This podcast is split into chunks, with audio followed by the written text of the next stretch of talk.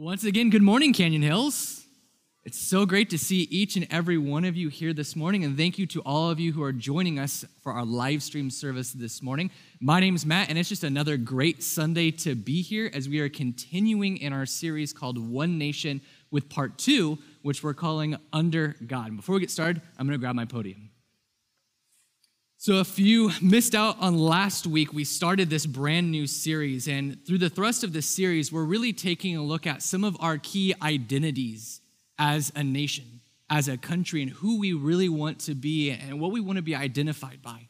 And we're doing this by taking a look at the Pledge of Allegiance. And so last week, we, we took a look at it, we kind of broke it down a little bit and bounced some scripture off of it to see how Jesus is really calling us to stay active and engaged during this very political season. What he's calling us to do and still to stand for when it seems like the world is trying to tell us so many different things. And we started off by talking about the phrase one nation and how when we look around, it doesn't really look like we are one united nation, right? It's just, it's a divided nation that we currently live in. But we discussed how God has called us to be a part of a greater nation to be part of the nation of the kingdom of heaven. And he wants us to be his ambassadors, to come to this earth and to help bring love and this message of reconciliation to a divided world, to help restore it and reunite it as one spiritual nation. And so today we're going to look at the next part of the Pledge of Allegiance, the stanza where it says, under God.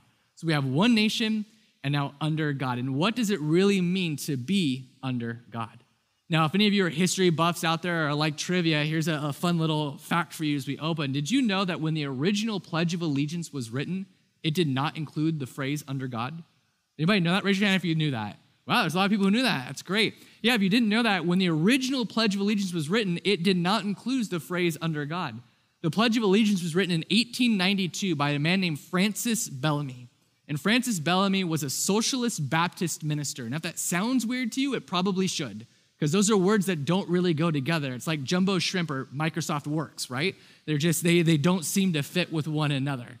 But when we truly look at it, this is who he was. He was a socialist Baptist minister, and he wrote the Pledge of Allegiance in 1892, but it didn't include the words under God. It wasn't until later on in history, in fact, 1954, under President Eisenhower, that he suggested the phrase under God be added. And it was because the United States was under great attack of this communist threat. And so he wanted something that could unify us, something that could rally us together and really give us a true identity as we'd always been created to have. And when he looked back, he probably saw and said, you know what? We have strayed so far from our original foundation as a country of who we want to be as a nation. We've removed God, so we need to put God back into it. And I'd like to think that he recalled George Washington's farewell address in 1792 when he said this Of all the dispositions and habits which lead to political prosperity, religion and morality are indispensable supports. What he's saying here is that if we want to prosper in this life, physically, spiritually, or politically, religion, having a relationship with God, is an indispensable support. It's got to be a part of our lives. We have to figure out how to live under God in every single thing that we choose to do here. But how do we do that? What does that really look like? And so that's what we're going to focus on this morning. We're going to wrestle with this question is how do we as Jesus followers, believers in Christ, really stay under God in a world that seems to be becoming more hostile towards God every day? Let me say that again. What does it look like? How do we as Christians stay under God in a culture, in a community, in a world, in a country that seems to be more and more hostile towards God every day. They keep trying to push God further and further away from us, further and further out of things. What does that look like? And before we answer this question, I think we need to wrestle with an even greater question. And the question is this when it comes to your life and the decisions that you choose to make every single day, would you say that you are more influenced by culture or by God? If I were to put a little timeline or a little scale up on the screen from one to 10. One meaning that you are under culture means every decision that you make, God isn't even included. It's just like, man, I, I don't even think about God when I make it, I just do it. Versus 10 being under God, where it's like, God, should I eat this piece of bread today? Right? Where would you fall on this scale of the average decisions that you choose to make and how you get influenced in your life? Now, odds are some of you might be saying, this is really hard to answer because it depends on the situation. It depends on what I'm doing. For instance, if I'm going to church, that's probably going to be more under God, right? I feel God is calling me to go to church and I want to be influenced by Him. But if it's like I need my second McFrappé of the day or my other Starbucks latte, that's probably going to be more under culture. So it really depends on the situation. But if you were to average it out, would you say that the average decisions that you choose to make every single day are more influenced by culture or are they more influenced by God? Now, some of you may once again be struggling, so before you mentally circle this in your head, I want to give you four areas to think about before you actually give your answer. You're not going to have to say it out loud, it's just between you and, and God. But I want to give you four things to think about of where you would land. First, let's talk about entertainment. When it comes to the movies you watch, the things that you listen to, the books that you read, would you say that you're more influenced by God or more influenced by culture? Meaning, do you, before you watch a movie, think, is this going to be pleasing to God? Before you listen to something, do you say, is this something that's going to give me a heart and a spirit of worship that connects me with God? Or when you go to read something, you're saying, this is something that when I read, it's going to edify me, it's going to grow me, it's going to mentor me and disciple me and make me a better Christian? Are those the thoughts that go through your head before you watch, read, or listen to something? Or are you on the other side where you say, you know what, I'm just going to watch whatever's popular? I mean, Mandalorian, the new season is streaming, and I got to watch it. I got to be in the know. Or maybe you're saying, hey, you know what? It's I want to listen to all of the cool hit music right now because apparently Justin Bieber has this amazing Christian album that he's released, and I have to know more. I need to be involved in it. Or it's about what you're reading. I'm reading what everybody else is reading because apparently, like Fifty Shades of Grey is something amazing, and I just have to know what it's about. Would you say that you are more influenced by culture or by God when it comes to entertainment? The things you watch, what you listen to, and what you read. That's just one category. Let's take another category. Let's talk about your money, how you spend your money. Would you say that when you get that paycheck at the end of the week, you're saying, Man, I am so grateful. God gave me this job. God has allowed me to be employed, and what's mine is His. And so I'm going to pay for the necessities of life, and then the rest of it's going to go to blessing the kingdom of God. I'm going to pour it back into ministry, help those who are hurting, really invest back in God. Or do you say, No, it's my money? I worked hard for it. I'm going to buy what I want to buy. And that infomercial says that I need the newest iPhone. I need the latest and greatest technology that's out there because that's what's captivating to me. I've got to have these things because I worked hard for it. It's my money. I should get to choose how I spend it. Would you say in spending your money, you're more influenced by culture or you're more influenced by God? Let's take a third category the things that you say, the things that you type online, right? We talked all last week about this. Would you say this past week the words that came out of your mouth were edifying to God? You didn't speak any envy, slander, hatred, malice towards someone else. You didn't belittle or demean or get very vocal and speak your opinions and how you're feeling on a certain post or something that's online. Or did you say, hey, you know what? In the midst of that evacuation, yeah, I dropped that little, how dare you, you scumbag that you cut me off word. But everybody does that. I'm a human right? It's okay because everybody else is doing it, and it's part of my human nature to express these things. Would you say this last week, even, the words you said were more influenced by God or by culture and the situations you found yourself in? The last thing to look at is this your time. How do you spend your time? Would you say, I recognize that life is fleeting? It's here one minute and it's gone the next. And I know that my life is short, and so I'm going to use every waking moment I can to bless the kingdom of God to be his hands and feet, to do what God has called me to do? Or do you say, who's got time for that?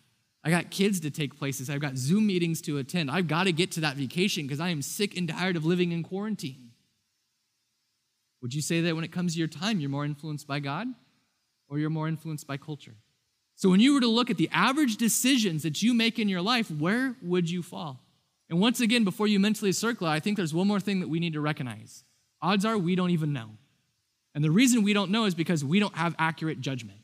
I know that sounds harsh, that sounds rude, but let me explain that. How many of you, don't have to raise your hands, have ever known somebody who's been under the influence of alcohol? Think about that person that you know being under the influence, being intoxicated by alcohol. What happens when someone's under the influence? Changes what they think, how they behave, what they say, how they speak, what they think is funny, who they think is attractive, right? The more you drink, apparently, the more attractive people become around you because you're in that moment and it's fun, it's enlightening, right? What happens is you let your guard down. You become vulnerable and it makes you act out in a way that you typically wouldn't. And you know what the real kicker is? more often than not, people who are under the influence of alcohol don't realize how far under the influence of alcohol they really are.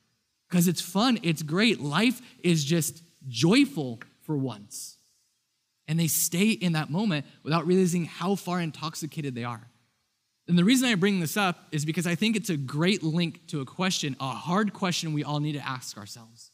And it's this What if we have become so intoxicated by culture, we don't even realize how far we've drifted from God? Think about that. What if we have become so intoxicated under the influence of culture, we don't even realize how far we have drifted away from God? Where do your decisions that you make, where are they founded in? More influenced by culture or are they more influenced by God? And this is something so prevalent for us to answer right now in this political season because there is so much that culture is trying to tell us. So much that culture is throwing in front of us vote for this candidate, support this position, go for this measure. But are we choosing to listen to what culture is telling us to do or remaining strong in the biblical principles that God has called us to and using God's influence to help us make these decisions in our lives? Where does your influence lie? How do we do this?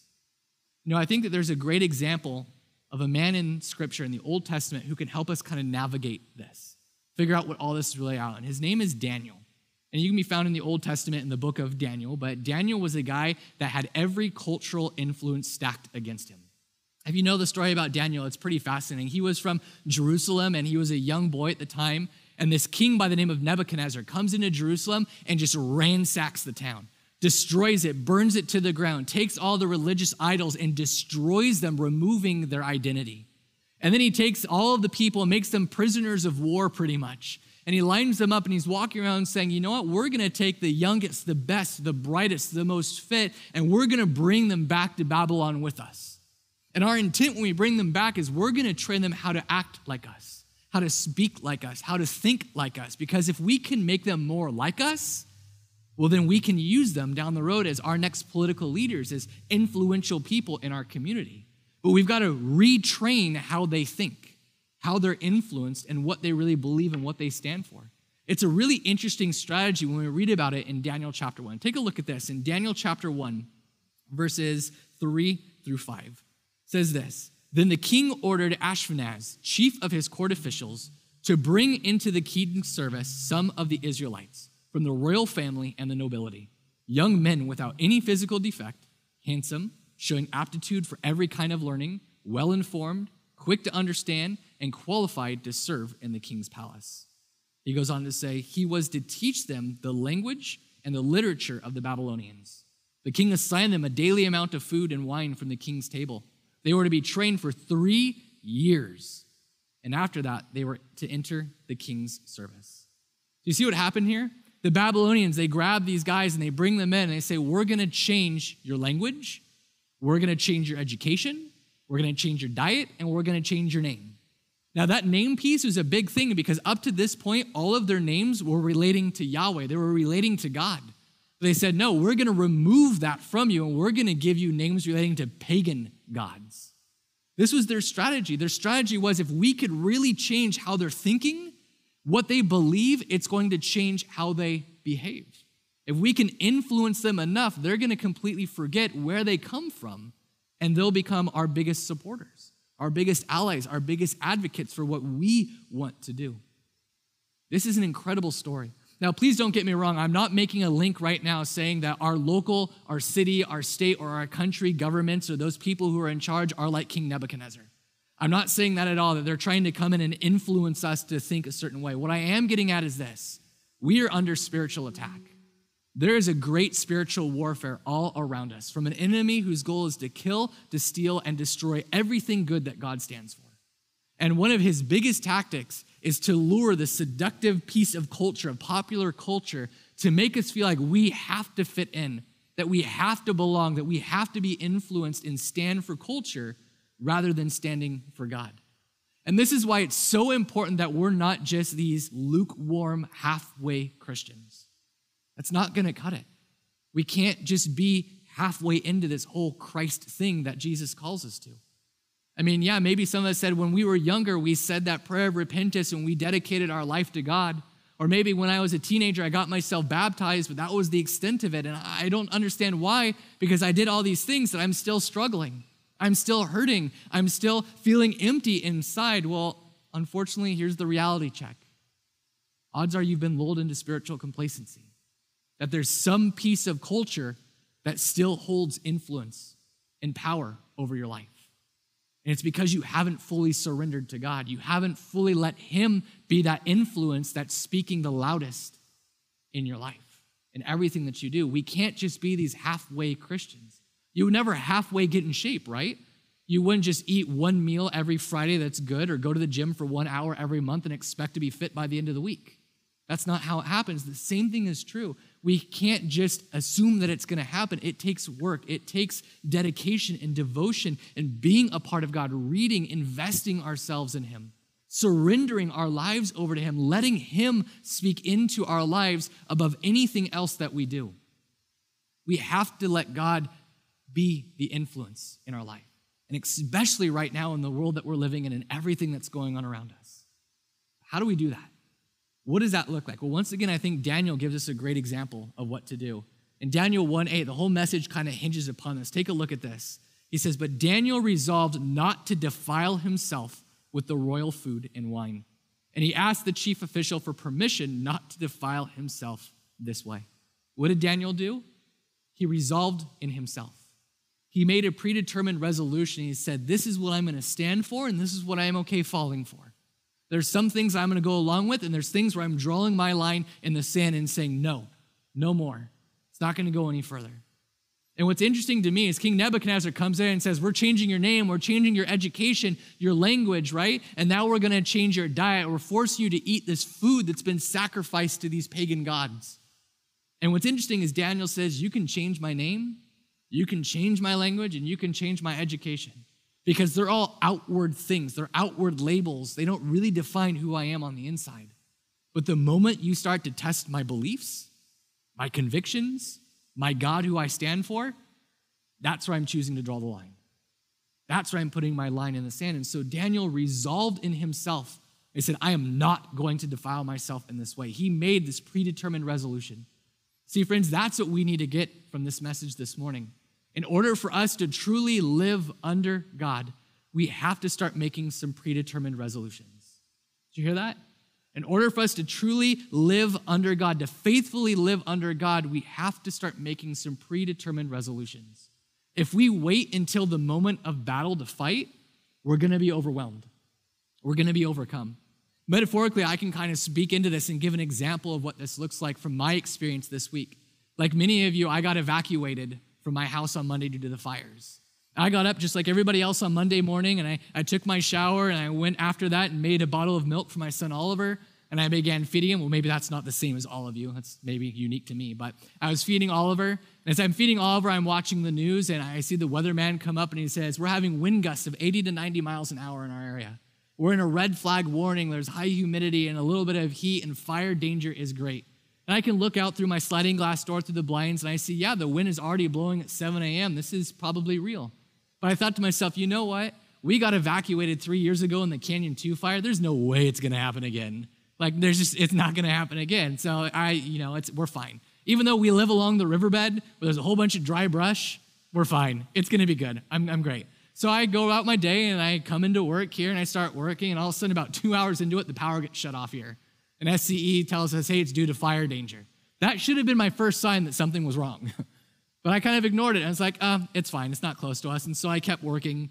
And then I look out the window and I see smoke off in the distance. And so whenever I see smoke, I do what every other person does who lives in Yorba Linda or Anaheim Hills. I go to Yorba Linda Buzz for the answers, right? So I go to Yorba Linda Buzz and I start looking through all the feeds, and people are like, oh, it's the Silverado fire. The winds are blowing this way and they're dumping ash. And it's okay. There's no threat to Yorba Linda or Anaheim Hills. I'm like, this is great. So I called Tiffany, my wife, because Tiffany had really bad PTSD from her last evacuation from the Canyon 2 fire.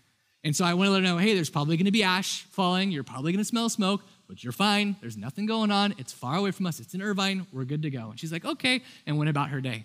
It wasn't until a couple hours later that I made contact with the firefighter friend of mine who said, You need to get home and prepare for evacuation immediately. And it became real at that moment. I thought, oh man.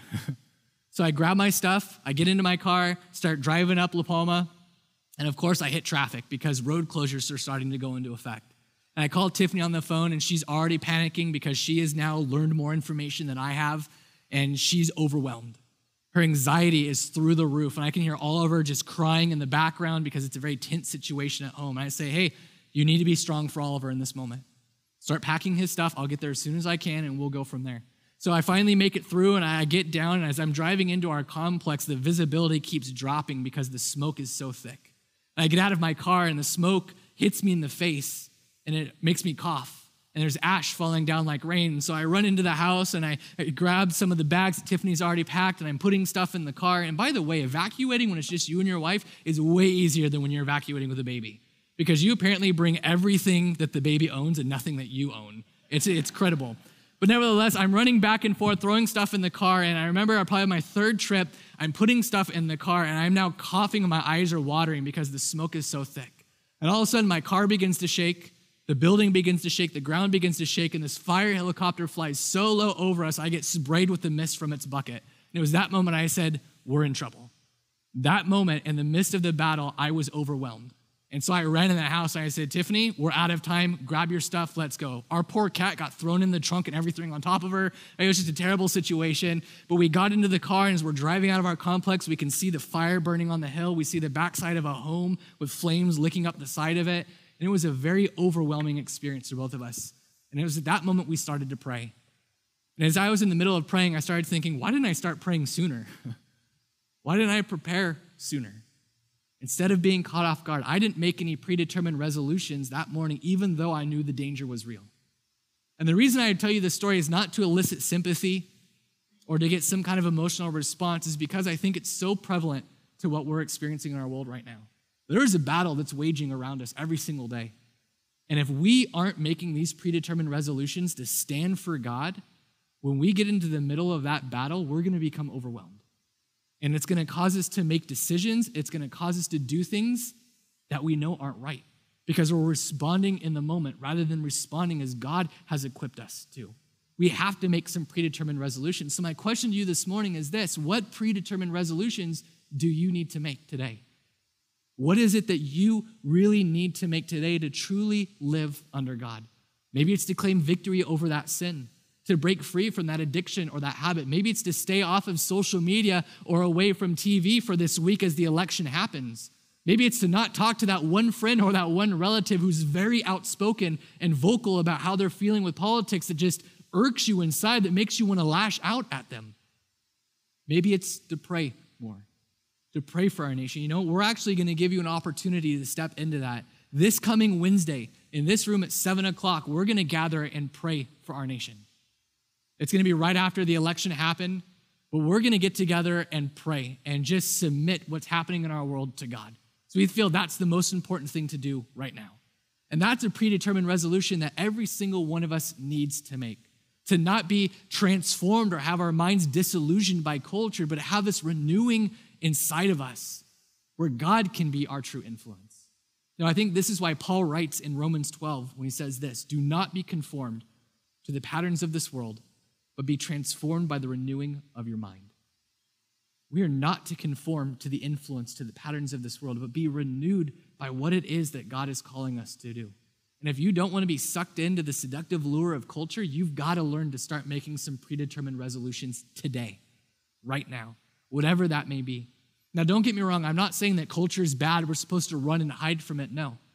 We, as Christians, as followers of Jesus, living under God, are called to be influencers of culture.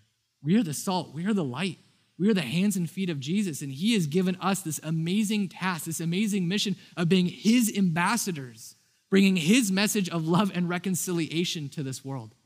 We aren't to run from culture, but to get in it and stand for God to stand for truth, not let culture persuade us or influence how we vote, what we choose to do, what positions we support, but to seek God in everything that we do, to stand for God in everything that we decide to do. That's what matters the most. That's what it comes down to. We need to be influencers. We need to be set apart from this culture. That's what it means to be holy, to be set apart, to be sanctified. And this is what God has called us to do to be His ambassadors in this world to make this one spiritual nation that isn't under culture, but it's back under God where it belongs. This week, we are going to be electing a new president of the United States. And I know some people are scared. Some people are excited. Some people are worried. Some people are frustrated. There's a lot of mixed emotions and feelings going on. But the bottom line is this regardless of who holds office at the end of this week, if we know by then, God still holds the world. That's what it comes down to. God still holds the world. And we're not to be afraid because God is in charge. He's been in charge from the beginning. He's going to continue to be in charge all the way through every step of this, everywhere that we go, and everything that we do. And we've seen God work through some great leaders and some ungreat leaders, through some wise kings and some unwise kings. God is going to move the way that God has always moved. And He's going to prevail, but we have to put our trust in Him. We have to let Him be the influence that speaks loudest in our lives in every single thing that we do and not listen to culture, because culture has it backwards. Have you ever realized that everything that culture tells us is completely opposite to what Jesus tells us? I mean, if you look at culture, what does it say? Social media, for instance, promote yourself, elevate yourself, make a name for yourself. What does Jesus say? Deny yourself. Culture tells us become something great, get a name for yourself, achieve great things in your name. Jesus says be humble. Be humble and serve other people. Culture says consume, consume, consume. Jesus says give, give, give. Culture says if someone wrongs you and hurts you, hate them, hurt them back. Jesus says if somebody wrongs you or hurts you, love them, love them even more. See, Jesus' empire, his kingdom, was a kingdom that was upside down. The last shall be first, the first shall be last. The powerful will be removed from their thrones, the rich will be cast away, the blessed, the poor will be blessed, the peacemakers will be the children of God. And Jesus says, Look, this is what my kingdom looks like. And I've called you to be a part of that kingdom, to be my ambassador of that kingdom and bring love to this world. And this isn't some kingdom that we just hope for down the road. No, he says, Make it on earth as it is in heaven. It's something that we can grab a hold of right here and right now, that we can place our hope in, but it starts by us humbling ourselves. You know, 1 Peter 5 6 says this Humble yourselves, therefore, under God's mighty hand, that he may lift you up in due time. We need to humble ourselves and truly start to ask God, is there some place in my life that I'm more under the influence of culture than I'm under the influence of you? God, if I have been intoxicated and led astray and I'm drifting away from you, help me to see it because odds are I can't see it myself.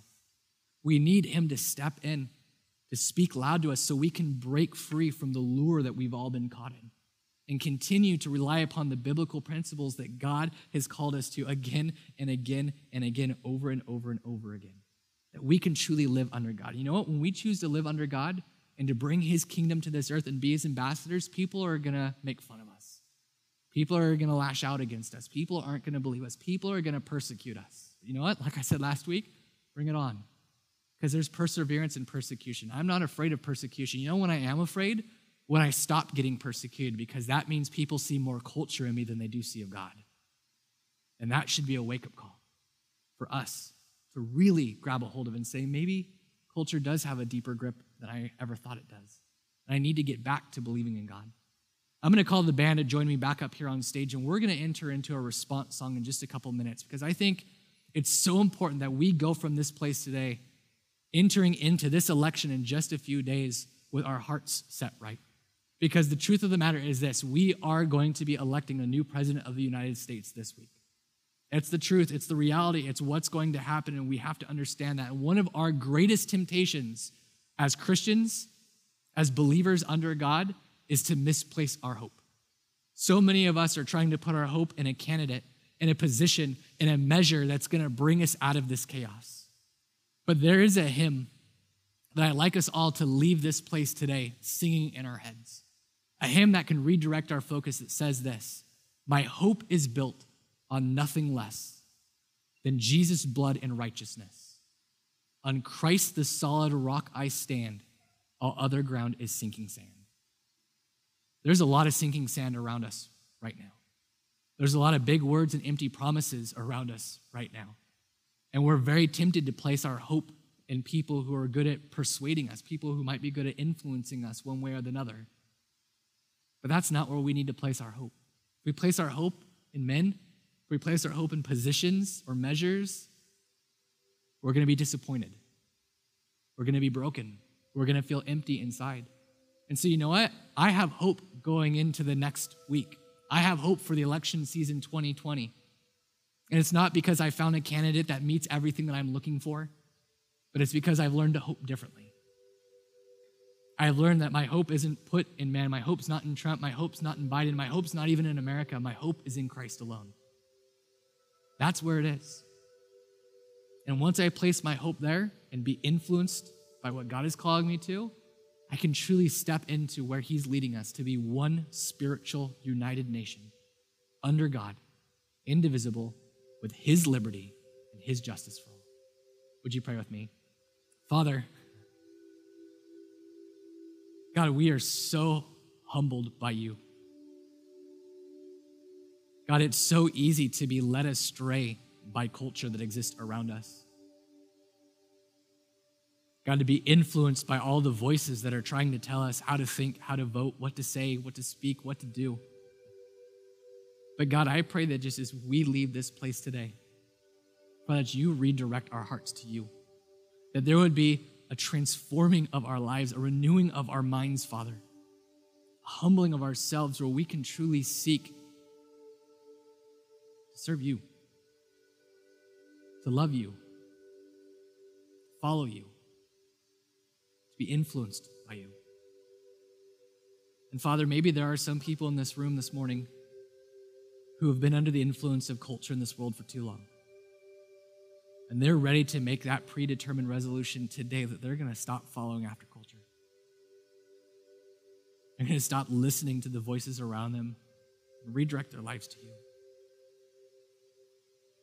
That happens to be you in this room with all eyes closed this morning, we just want to pray for you. We just want to come alongside of you and support you. If you are ready to make that predetermined resolution in your life to be set free from culture, the influence and the hook that culture has over you today, just go ahead and raise your hand. Amen. Those of you who are watching online, we don't want you to feel left out either. Just type me in the chat. Because God wants to do an amazing work through your lives. He's ready to liberate you. He's ready to set you free and speak into your lives today. And you're taking that first step and making that predetermined resolution. Father, we pray over all these hands that are raised and all the people online who are responding me right now, Father. We pray that you just embolden them, Father, that you equip them, that you be over them, Father, and that you just speak a new life, a new breath into them this morning. Father, they would leave this place being transformed and renewed by you. God, help us to see you more clearly and understand that our hope is built on nothing less than Jesus' blood and righteousness. We pray this in your name. Amen.